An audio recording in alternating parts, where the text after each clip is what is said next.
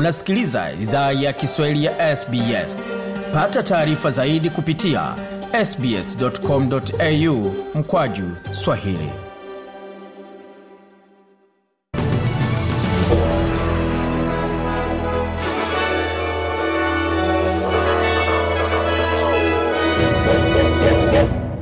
Jambo tena popote ulipo na karibu katika makala idhaa ya Kiswahili ya SBS. Uko na migode migerano tukuletea makala kutoka studio zetu za SBS na mtandaoni anaone ambao ni sbs.com.au mkwaju swahili. Wazasikiza makala pia kwenye ukurasa wa Facebook anaone ambao ni facebook.com mkwaju SBS Swahili. Hapa ni muktasari wa habari uliotufikia hivi punde.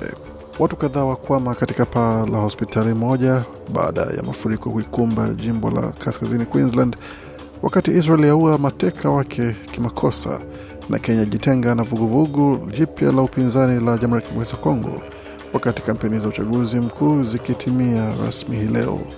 Katika taarifa za michezo, mchezaji wa kimataifa Eleanor Codwell ajiunga na timu ya mchezo wa pete Melbourne Mavericks. Ifuatayo ni taarifa kamili za habari. Baadhi ya wakaaji katika eneo la kaskazini Queensland wamelazimika kupanda juu ya paa za nyumba zao wakisubiri kuokolewa wakati mvua nzito iliyosababishwa kwa kimbunga cha kitopriki Jasper imesababisha mafuriko katika kanda hiyo. Mtoto ni miongoni mwa kundi la watu waliokwama juu ya paa ya hospitali moja ya kijijini katika sehemu nyingine ya jimbo hilo kuliko athiriwa kwa kimbunga hicho. Vyombo vya kufanya shughuli ya uokoaji vimetumwa na jeshi la wanamaji nalo limeitwa kutoa msaada, wakati utabiri wa mvua unaendelea kutabiriwa kwa siku ya Jumatatu hadi Jumanne. Baadhi ya sehemu za kaskazini Queensland zimegongwa kwa zaidi ya mita moja ya maji na viwango hivyo vinatarajiwa kuvunja rekodi ya mwaka 1977 wakati mafuriko katika mji wa Cairns tayari yako katika viwango vya rekodi. Mji huo tayari haufikiki kwa sababu ya mafuriko katika barabara na uwanja wa ndege wa Cairns nao umelazimishwa kufungwa kwa sababu ya mafuriko, ndege zilizokuwa zimeegeshwa zikifunikwa kwa maji. Onyo la dharura za mafuriko zimetolewa kwa eneo la Merchants Beach, Holloways Beach, Yorkeys Knob na sehemu za Trinity Park ambako wakazi wamehamasishwa watafute sehemu salama. Waziri Mkuu Anthony Albanese amethibitisha kuwa jeshi yaweza husika katika juhudi za uokoaji. Na idadi ya ajali barabarani nchini Australia imefika kiwango cha juu katika miaka mitano, hali ambayo imezua ombi kwa uwepo wa uwazi kuhusu data za ajali. Kulingana na shirika la Australian Automobile Association, data muhimu kwa ubora wa barabara, sababu za ajali na utekelezaji wa sheria kunaweza saidia kumaliza mwelekeo huu wa kutisha. Hata hivyo Shirika hilo la kilele linalofuatilia vilabu vya magari limesema majimbo na wilaya hazijatoa taarifa ya kutosha. Idadi ya watu 1253 wameuawa katika barabara za Australia katika miezi 12 iliyopita.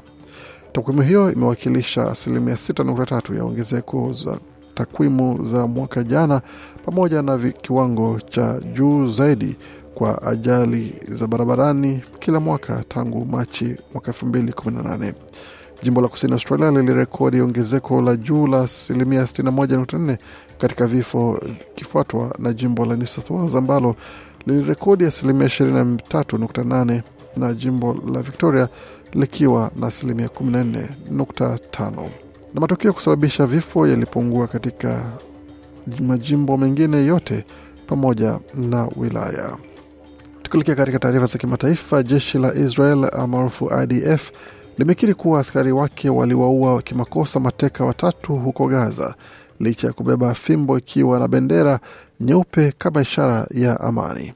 IDF imesema askari walioua mateka hao walikiuka kanuni za vita. Tukio hilo lilitokea katika eneo la mapigano makali ambako wapiganaji wa Hamas wanaendesha operesheni zao katika nguo za kiraia na kutumia mbinu za ulaghai. Maafisa walisema mateka walikuwa na umri wa miaka 25 hadi miaka 28. Barani Afrika, serikali ya Kenya imejitenga na matamshi yaliyotolewa kwenye kikao cha waandishi wa habari mjini Nairobi na wanasiasa kadhaa wa Jamhuri ya Kidemokrasia ya Kongo na makundi kadhaa yakiwemo kundi la waasi la M23 kuwa wameunda vuguvugu jipya kwa jina la Muungano wa Mto Kongo au Congo River Alliance. Kwenye taarifa kwa vyombo vya habari iliyotolewa Jumapili, waziri wa mambo ya nje wa Kenya Musalia Mudavadi amesema kwamba serikali ya Kenya haikuhusika au haikushughulishwa na kuhusiana na kikao hicho kilichofanyika siku ya Ijumaa katika mji mkuu wa Nairobi. Wakati huo kampeni za uchaguzi za Jamhuri ya Kidemokrasia ya Kongo zinakamilika rasmi hii leo, wakati shirika la Human Rights Watch likitahadharisha kuwa ghasia zinazohusiana na uchaguzi zinatishia kuvuruga uchaguzi huo uliopangwa kufanyika mnamo siku ya Jumatano. Na katika taarifa za michezo, timu mpya ya mchezo wa pete Melbourne Mavericks imethibitisha usajili wa mchezaji wa kimataifa wa Uingereza Eleanor Cardwell. Taarifa hiyo inajiri baada ya mchezaji huyo kusaidia timu ya Adelaide kushinda kombe la mwaka huu wa 2023. Cardwell alishinda tuzo ya mchezaji bora katika fainali dhidi ya Swifts ya New South Wales.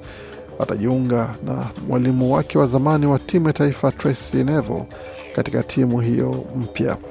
Timu ya Thunderbirds ilitangaza mnamo Septemba kuwa nyota huyo mwenye miaka 29 aliamua kutocheza msimu wa pili katika klabu hiyo. Tukielekeza macho katika taarifa za utabiri wa hali ya hewa mjini Perth nyuzi joto kwa sasa ni 31, wakati Adelaide ni 28 pamoja na mvua zikishindikizwa. Melbourne nako ni 31, Hobart 21, Canberra 32, Sydney 29, Brisbane 32, wakati Darwin nyuzi joto pale ni 35. Kufikia pone mwisho wa taarifa habari ambayo tumeandalia. Bakia nasi kwa makala mengine manakuja kutoka studio zetu za SBS Radio. Je, unataka kusikiliza taarifa zingine kama hizi? Sikiliza zilizorekodiwa kwenye Apple, Google, Spotify au popote pale unapozipata.